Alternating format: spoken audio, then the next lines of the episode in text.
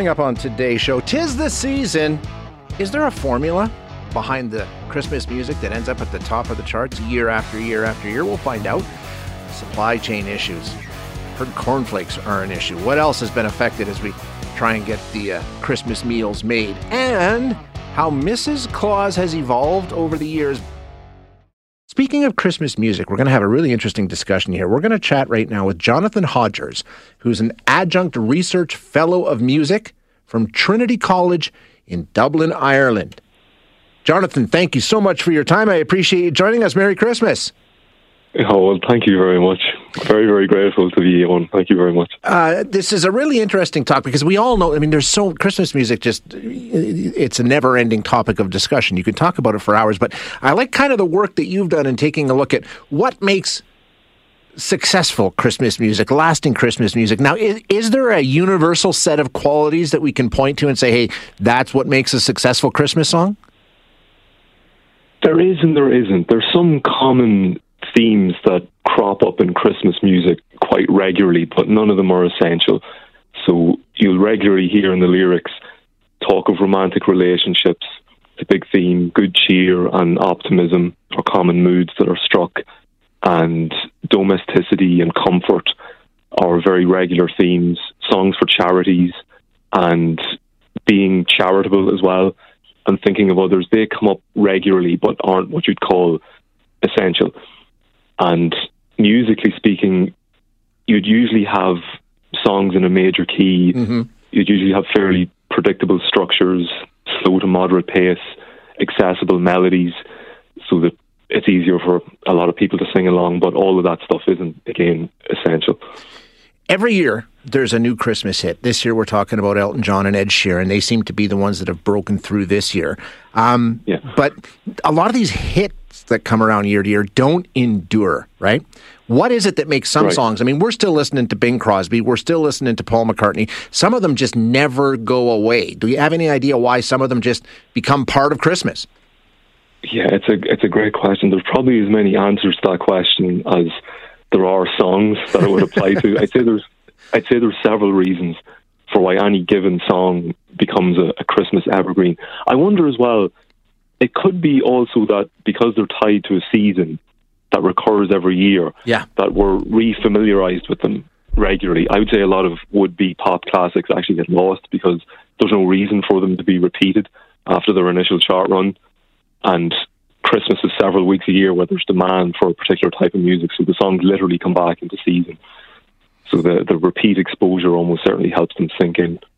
And the tie to Christmas, I mean, we all get these feelings around Christmas, and we all know songs can transport us and take us back and trigger things, right? Music has that power. So those two things seem to work hand in hand pretty well.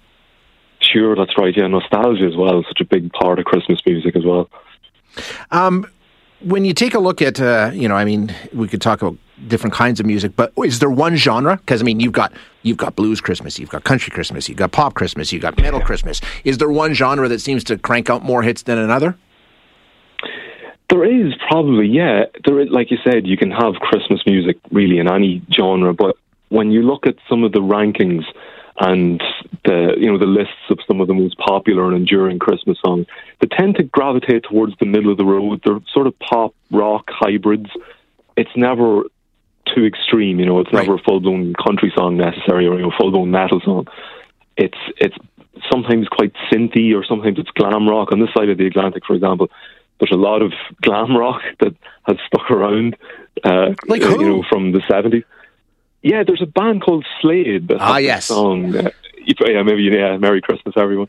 That uh, that's hung around a lot. There's another song by uh, Wizzard called "I Wish It Could Be Christmas Every Day." That's huge over here all the time. I don't know if it's the same in Canada. There are. There definitely are. You're absolutely right. I, like, yeah. You've probably never heard of the Twelve Days of Christmas by Bob and Doug McKenzie, right? I'm afraid I haven't. Yeah, no. see, and that's that's one that all Canadians know and love. It's a it's a it's a couple of guys that were on a Canadian TV show that did this spoof of Twelve Days of Christmas. That it's just legendary. Okay. But but like you say, it depends on where their audience is, of course. Music. I mean, I think typically you've got almost traditional Christmas songs, you know, and, and spins on them, Jingle Bell Rock, stuff like that. But then there's also other ones like John Lennon Uh, you know, there's a message behind that. There's been some others. Father Christmas by the Kinks has a bit of a message to it as well. So, sure. I mean, almost like protest songs that are Christmas songs. Yeah, it's it's strange that that crops up fairly regularly. Like you said, there's that John Lennon song, obviously, and, and the Kinks track, and then there's the Band Aid song as well. Yeah. That was enormous, and um, oh, um, there's a couple of others. There's um, I'm trying to think of his name, Rob Thomas, uh, a New York Christmas was another one of those songs that's very socially conscious. Yeah, really thinking, uh, trying to think outside outside yourself and, and look out to to society more uh, more broadly. Yeah, it is a curious aspect of Christmas music that it really does facilitate that almost but, protestish. But there's fertile ground for that because there are a lot of people that dislike a lot of the traditional aspects of Christmas, especially the commercialization of it, right? And these sort of speak yeah, to yeah. that. Yeah, absolutely. Yeah, yeah. I think there's there's definitely a, a, almost a subgenre of Christmas music that it's not quite anti-Christmas music, but it's it's more perhaps melancholy or a little bit more pensive. Yeah. And isn't quite as as you say, commercialized. It's maybe a little bit more realistic and a little bit more forthright about what Christmas is really like for a lot of people. Yeah, absolutely. And a lot of them endure too. Um, Jonathan, what time is it in, in Dublin right now? It's 20 to 6 now. 20 to 6. So you're well into Christmas Eve. I, I can't thank you enough for taking some time out uh, this late afternoon, early evening to chat with us. I appreciate it so much. Oh, well, I can't thank you enough for having me on. It's a real treat. Thanks so much. Thank you very much, Jonathan, and Merry Christmas. Thank you. Same to you now. Thank you very much. You bet. That's Jonathan Hodgers, who is an adjunct research fellow of music at Trinity College in Dublin.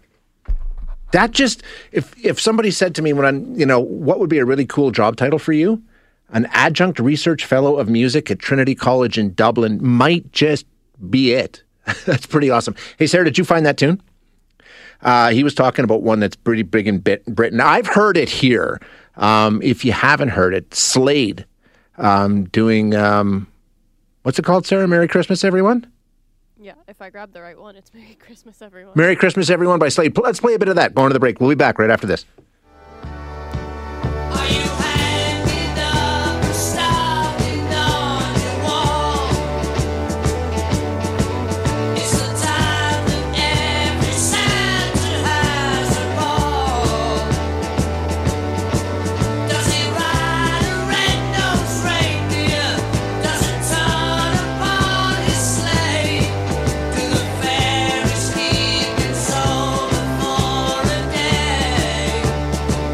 Was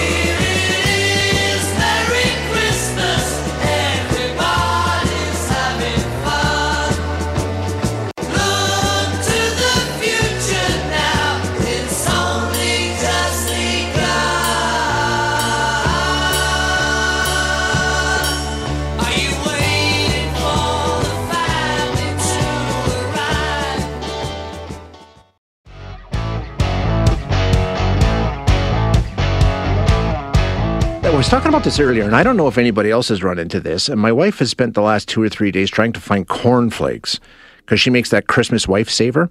I'm sure you've heard of that. Uh, it's a very popular thing. Basically, it's something you make the day before and you just pop it in the oven on Christmas morning, so you don't have to worry about making something. Uh, but I, if I if I remember correctly, the top, like the crust on the top, is made out of cornflakes, which are apparently impossible to find right now. She went to like four or five places, and uh, this morning when we were talking about it, people texting me and saying that same thing with um, Rice Krispies.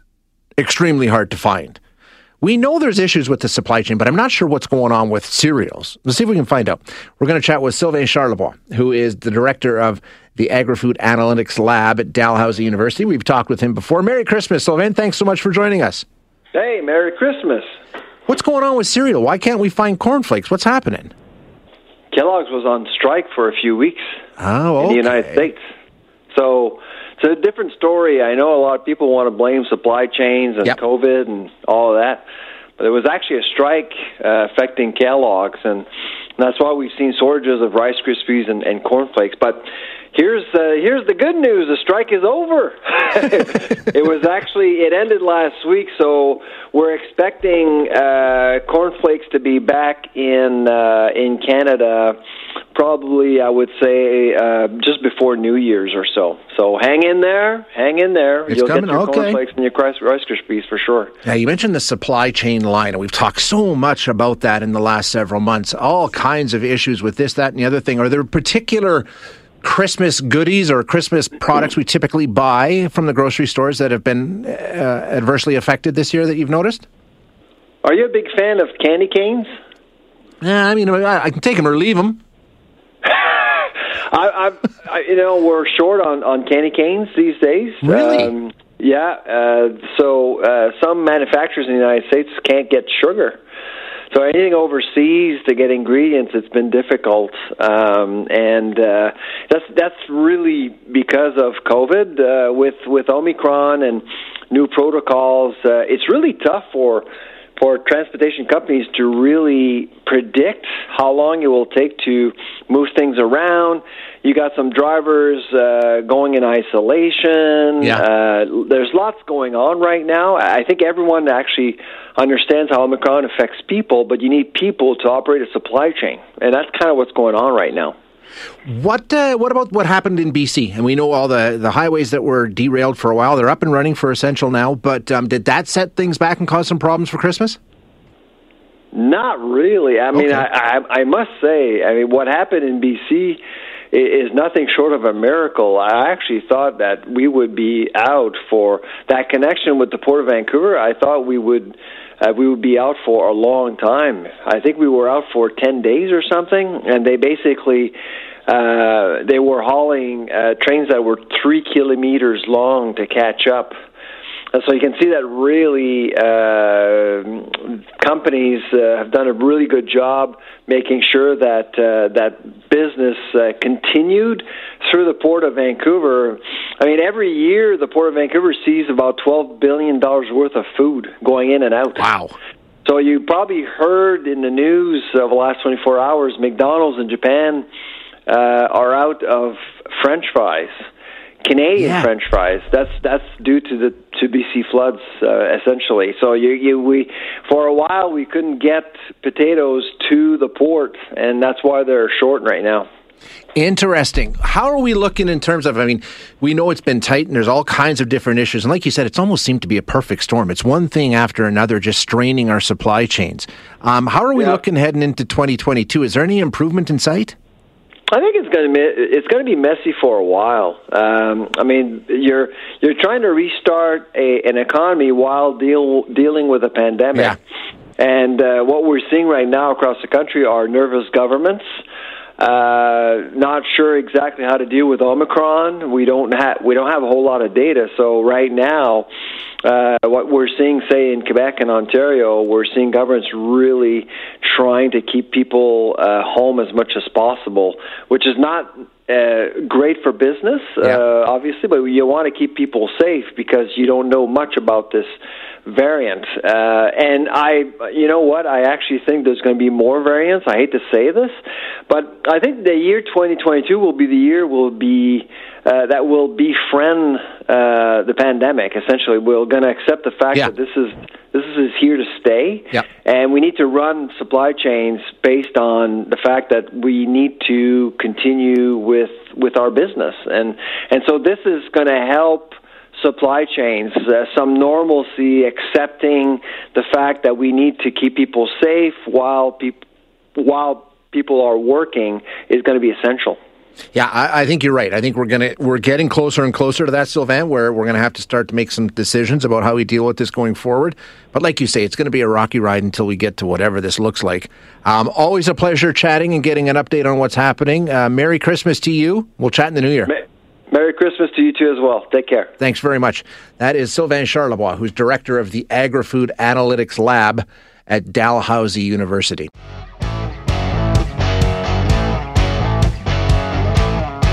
Um, speaking of Santa Claus and Christmas Eve, we're going to switch gears a little bit here. This is going to be a fun conversation, I think. We're going to chat about not Santa, but Mrs. Claus. Joining us, we have Maura Ives, who's a professor of English at Texas A&M University. Maura, thank you so much for your time. I appreciate you joining us, and Merry Christmas. Merry Christmas to you too, and thank you for having me. Uh, really interesting piece you put together. I was reading it. Um, basically, you took a look at Mrs. Claus and her journey through literature, and that's how we learn about so many of these great stories. But you found that she wasn't just sort of Santa's wife. She wasn't just there to fill out the story. There was more than that to uh, to Mrs. Claus, and she really sort of reflected the realities of the time, right? Yes, yes, she did. I found that to be really surprising, actually. I didn't expect to see Mrs. Claus becoming, um, both in positive ways and negative ways, um, kind of a personification of the uh, debate over women's rights. So that was um, a really fun part of the research.